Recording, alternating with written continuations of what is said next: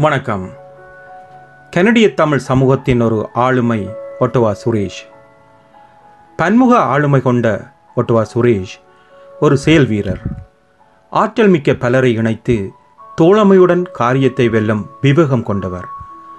புலத்தில் வாழும் பலர் தமது வேலைப்பளு குடும்பச் சுமை காரணமாக தொடர்ச்சியாக செயற்படுவது தடைப்படுவது இயல்பு.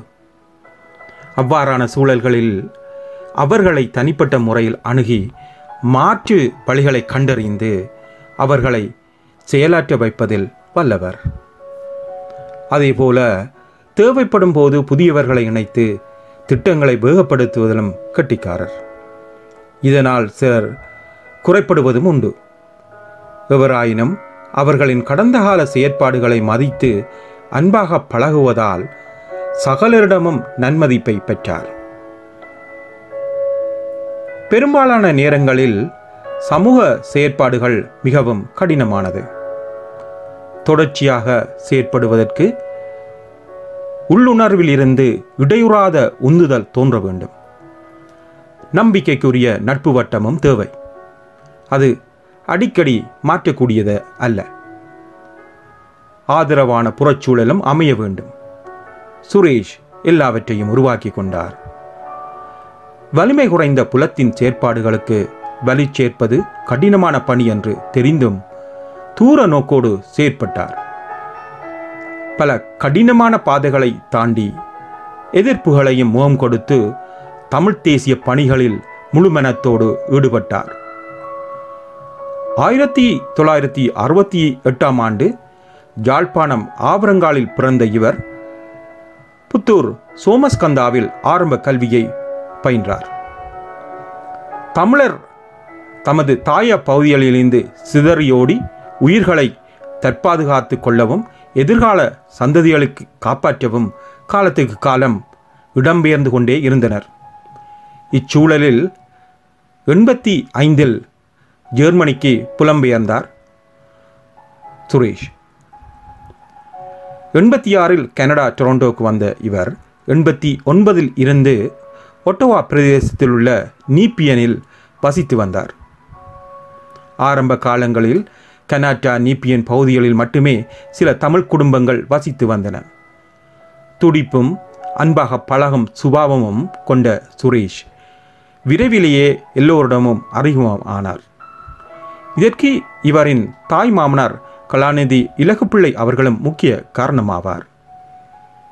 இருவரும் இணைந்து தமிழ் உறவுகளுக்கிடையில் தொடர்புகளை ஏற்படுத்தும் முயற்சிகளில் இரண்டு விதமாக செயற்பட்டனர். தாயகத்தில் என்ன நடைபெறுகின்றது என்பதை மக்களுக்கு தெரிவிப்பது விடுமுறை காலங்களில் ஓரிரு சந்திப்பு அதில் கிடைக்கும் செய்திகளை கொண்டு கனடிய வெளிநாட்டு அமைச்சு அலுவலர்களை சந்தித்து இலங்கை அரசின் மீது அழுத்தங்களை கொடுப்பது இவரது ஆரம்பகால பணிகள். ஆரம்ப காலத்தில் டொரண்டோ பகுதியிலிருந்து தெரிவு செய்யப்படும் கனடிய நாடாளுமன்ற உறுப்பினர்கள் தமிழர்கள் மீது ஆதரவும் அனுதாபமும் கொண்டவர்களாக இருப்பினும் முடிவுகளை எடுக்கும் பல கனடிய அதிகாரிகள் ஒட்டுவாவிலேயே இருந்தமை சுரேஷுக்கு கவலையை கொடுத்தது. அதற்காக எமக்குள் ஒரு பலமான கட்டமைப்பு உருவாக்க தமிழரின் தாய கனவுக்கு பலம் சேர்க்க புறப்பட்டார் சுரேஷ். இதற்காக ஏனைய நகரங்களில் வாழும் தமிழ் அமைப்புகளுடன் இணைந்து செயற்படத் தொடங்கினார். அப்போதுதான் இவர் ஒட்டவா சுரேஷ் என்ற பெயரில் புழக்கத்துக்கு வரவான் தொண்ணூறுகளின் பின்னர் ஒட்டவாவில் அமைந்துள்ள கால்டன் பல்கலைக்கழகம் ஒட்டவா பல்கலைக்கழகத்துக்கும் அதிகமான தமிழ் மாணவர்கள் உயர்கல்வி கற்பதற்காக வந்து சேர்ந்தனர். அதில் பலர் தாயகம் தேசியம் தொடர்பாக ஒரே சிந்தனையில் இருந்தமை சுரேஷிற்கு பலம் சேர்த்தது. பல்வேறு பல்கலைக்கழகங்களிலிருந்தும் துறைசார் மாணவர்கள் வேலைகளுக்காக தலைநகர் நோக்கி வந்தனர். அவர்களையும் இணைத்து செயல்படத் தொடங்கினார். இதில் பலர் படிப்புகளை முடித்து வேலைகளையும் பெற்று அங்கேயே தமது குடும்ப வாழ்க்கையை தொடர்ந்தனர். ரெண்டாயிரம் ஆண்டுகளுக்கு பின்னர் ஏற்பட்ட கனடிய பொருளாதார வளர்ச்சியிலும் கனடிய அரச அலுவலர்களின் பொருட்டும் ஒட்டுவா நோக்கி பல தமிழ் குடும்பங்கள் நகர்ந்தன. இவ்வாறு தமிழ் சமூகத்தின் வளர்ச்சி கடந்த முப்பது ஆண்டுகளில் கணிசமான உயர் கணிசமாக உயர்வடைந்தது. எண்ணிக்கையில் நூற்றுக்கணக்கில் ஆரம்பித்த தமிழர்களின் எண்ணிக்கை தற்போது ஐயாயிரத்தையும் எட்டியது. ஆரம்பத்தில் தான் வாழும் பிரதேசத்தில் உள்ள தமிழர்களின் அடிப்படை தேவைகளை இனம் கண்டு அதே சிந்தனையுள்ள மற்றவர்களையும் இணைத்து வேகமாக பல செயற்திட்டங்களை நடைமுறைப்படுத்தினார்.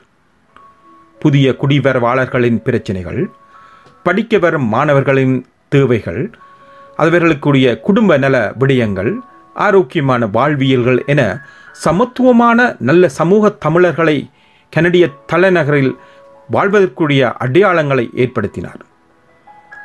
தமிழர் ஒருங்கிணைப்பு குழு முதியோர் சங்கம் மகளிர் அமைப்பு மாணவர் அமைப்பு கலை பண்பாட்டு பேரவை ஊடக செய்திப் பிரிவு கனடிய ஆலோசனை குழு தமிழ்மொழி கற்கை நெறிக்குரிய தொழில்நுட்ப கல்லூரி உளவியல் ஆலோசனைகள் என ஆரம்பித்து அதற்குரிய திறமையான இணைப்பாளர்களை நியமித்து முன்னுதாரணமாக செயற்பட்டார். முக்கியமாக கனடிய ராஜதந்திரிகள் இலங்கைக்குரிய அதிகாரிகள் பன்னாட்டு அரச சார்பற்ற அமைப்புகளையும் அழைத்து தாயத்தில் நடக்கும் இன்னல்களை மட்டுமல்லாது எமது பாரம்பரிய கலை பண்பாடுகளையும் தெரியப்படுவதின் ஊடாக எமது தனித்துவமான வாழ்வியலை அவர்கள் அறிய வேண்டும் என்பதில் வெற்றியும் கண்டார்.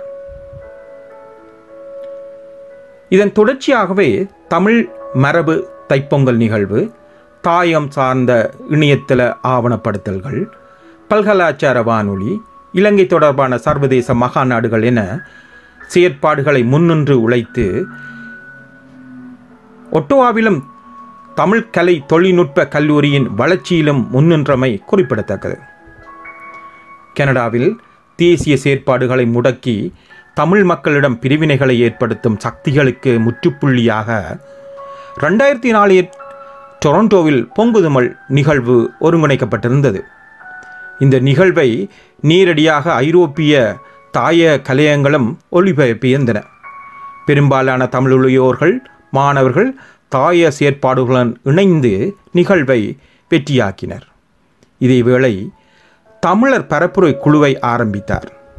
இக்குழு அதற்குரிய மூல வளங்களை ஒருங்கிணைத்து அடக்குமுறைகளுக்கு எதிரான வெளிநாட்டு அமைப்புகள் அரசு சார்பற்ற அமைப்புகள் வெளிநாட்டு தூதுவர்கள் கனடிய நாடாளுமன்ற செனட் சபை உறுப்பினர்கள் என எழுநூற்றி ஐம்பதுக்கும் மேற்பட்டவர்களுக்கு ஒவ்வொரு மாதமும் தேவையான தமிழர் தரப்பு தரவுகளையும் அனுப்பி வைக்கப்பட்டது.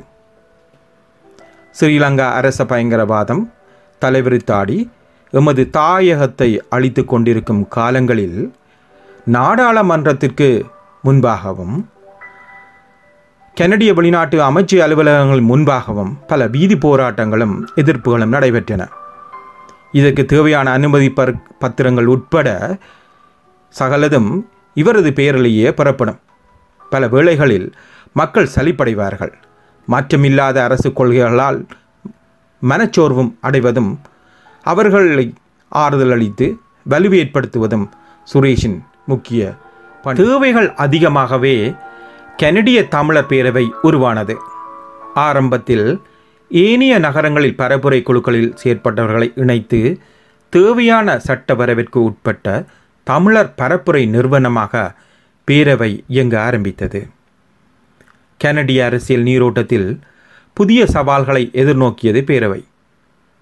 பேரவைக்கு தேவையான பலத்தை ஏனைய நாடுகளில் உள்ள தேசிய அமைப்புகளுடன் இணைத்து அவற்றைக்கு பலம் சேர்த்தார் சுரேஷ்.